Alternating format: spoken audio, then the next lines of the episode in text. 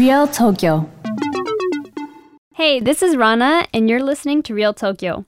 We'll be introducing you to some must see spots throughout Tokyo and Japan, giving you some insight to what life in Japan is really like along the way. Today, we have a special episode for you about transportation and trouble. We'll provide you with some useful tips about traveling in Japan and what to do when you're in a bind. So let's get started. Tips and tricks.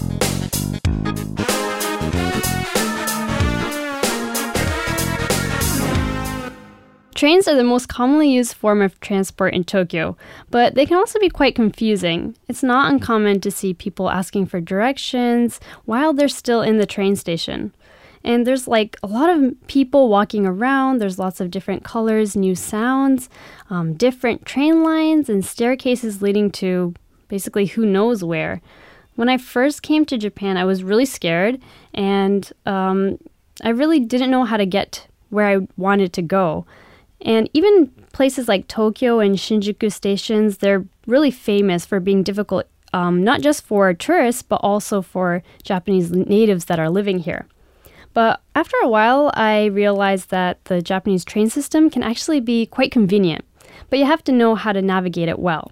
So today I'm going to introduce you to some tips and tools to help you navigate the, the train stations, but also how you can get to where you want to go cost effectively. So, I'm going to teach you some useful Japanese for when you're lost. So, first, I'd like to teach you about asking where is something. So, you can say where you're trying to go to or what you're looking for, and then saying doko desu ka? And next, I also want to explain to you um, how to say I want to go to. So, in Japanese, we would say the place you're trying to get to first, and then you would say, ni ikitai desu. So these are two phrases, and we'll um, put these out in letters in our show notes as well. So these are really useful whether you're trying to get to um, a certain train line or if you're trying to even look for the toilet. And um, you can use maybe a very simple translator to find specific words. Also, could be useful to have the actual map with you when you're asking these questions. So, along with using the trains in Japan, there's a lot of different train lines, as I explained before. And usually you would have to buy a ticket um, for each train line. And when you're changing the trains, it can be really confusing. And then you have to think about the prices and so on. But it's actually easier if you were to buy a Suica or Pasmo. And these are basically just cards that you can, uh, rechargeable cards where you can put a certain amount of money, for example, um, about 1,000 yen or 2,000 yen on them, and then you just use that same card on many different lines as you're traveling through Japan. So basically, you can just touch your card when you're going through the ticket gates, and even if you're changing lines within that station, you can use the same card. And you can recharge this afterwards once your money runs out. So this is a really convenient way to um, move throughout Japan and is much less confusing. So this is a, a must-have when you're walking um, and traveling throughout Tokyo, especially. So you can use the Suica and Pasmo within Tokyo for the most part, but if you're considering going a little bit further out of Tokyo, maybe to other cities like Osaka or Nagoya, um, there's a pass called the Japan Rail Pass, and I'm sure you've heard of this before, but it can be a little bit confusing, so we're going to talk about it a bit today. So, the Japan Rail Pass is a pass that is made under the JR Company, and this JR Company is um, a transportation company that um, owns lots of train lines and buses um, throughout the country. And basically, this Japan Rail Pass is uh, is usable for the JR lines, and you would pay a fixed fee, and you can use all of those lines, all of those buses. Um, there may be a few limitations, um, but basically all of those lines with that fixed fee. So I can show you the prices. So, for example, um, you can get a pass for one week, and um, you would pay uh, if you're ba- buying like just a regular ticket, then you could get a pass for an adult for around $300 and then you would be using just that you would pay that same $300 for that whole week and you wouldn't pay for every single train that you ride on, every single bus that you ride on. So, um, depending on how far you're going out um, into Japan and how, what kind of trains you're using, it can be a really, really good, um, cost efficient way to travel. Definitely, if you're thinking to go outside of Tokyo, as I said, and if you're going to use the bullet train, it can be really um, cost effective as well. Um, usually, the bullet train can cost around about a hundred dollars, but this obviously depends on your destination. Um, so, if your general rule would be if you're going to use the bullet train um, round trip at least twice, then you should um, think about using the rail pass because it can be cost efficient. Um, there's also different passes. For example, there's the one week, as I mentioned, there's also a two week pass and a three week pass. And among those passes, there's also a regular ticket um, and a green car ticket. And basically, the green car is just um, a more uh, expansive, like you have a little bit more leg room, um, a little bit more relaxing, but of course, it costs a bit more. And then it's also important to note that the prices between adults and uh, children differ. So you can also purchase these the rail passes. Um, you have to get it before you come to Japan. You can find it online, or if you uh, or an affiliated JR agent, and we'll have that information in our show notes as well. Planning to visit Japan this summer? Beware of the hot weather and be careful of heat illness. Symptoms include dizziness, nausea, and headaches. When you feel tired from the heat, find a place to cool down, keep yourself hydrated, and drink plenty of water. But most of all, avoid being out in the sun for a long time. To enjoy your stay, be sure to have a proper understanding of the symptoms of heat illness to protect yourself from the hot climate of Tokyo. Real Tokyo. So there's also other types of passes besides the Japan Rail Pass. For example, you can get um, something like the Kansai Through Pass, where you go um, and use. Uh, uh, you can use the local lines within Kansai. So, depending on what your trip is, um, you can go and look for other types of passes as well.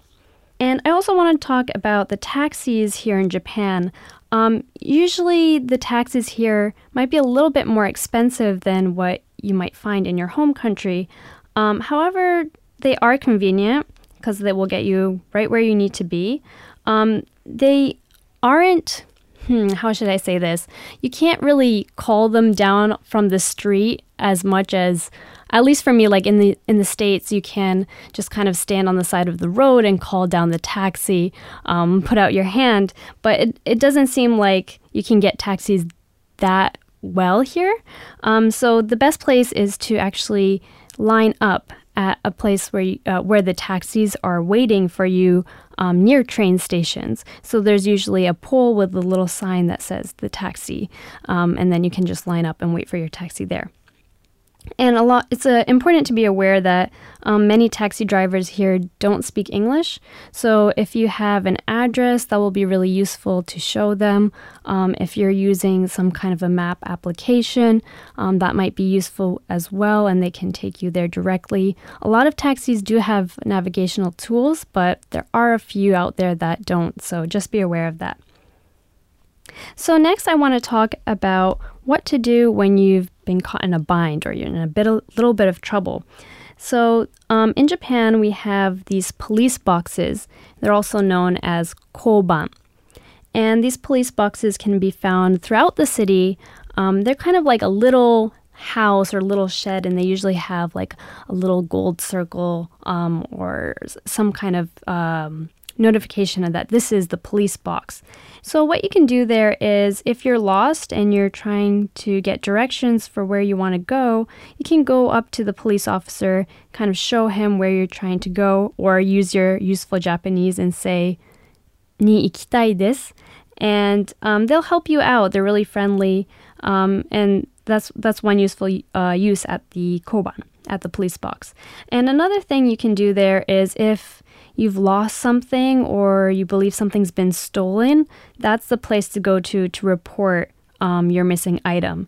And they'll find they'll help you um, fill out the form, and hopefully they can get back what you're missing. It's kind of uh, interesting. I hear a lot of my friends tell me about this as well, but a lot of times when something is missing when you're in the city, you don't expect to find it. Like my friend said he lost his wallet and he he couldn't he he couldn't find it and so he filled out his form and he wasn't expecting to get it back, but actually his wallet came back in about a month or so. So if you um, have lost something, don't lose hope. Go through the process, um, fill out the forms, and you might you know get your get your item back, which is something I often hear um, from people living here.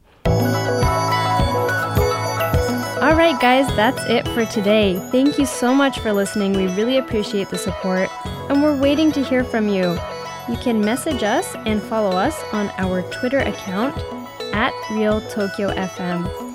And we'd really like to hear um, about what you think about the show. If you have any suggestions or um, anything you want to learn more about, you can send us a message at our Twitter account, um, or you can please write us a review.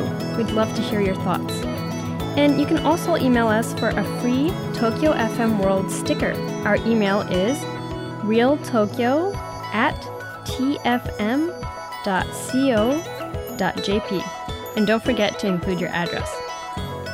So I wanted to share a story with you um, and I've also shared this on the Twitter page as well, so if you're interested, please check it out. Um, but I recently went to a summer festival in a place called Chigasaki, Chigasaki, and it's about two hours out of Tokyo, and it's a beautiful beach town, a little bit farther than Kamakura.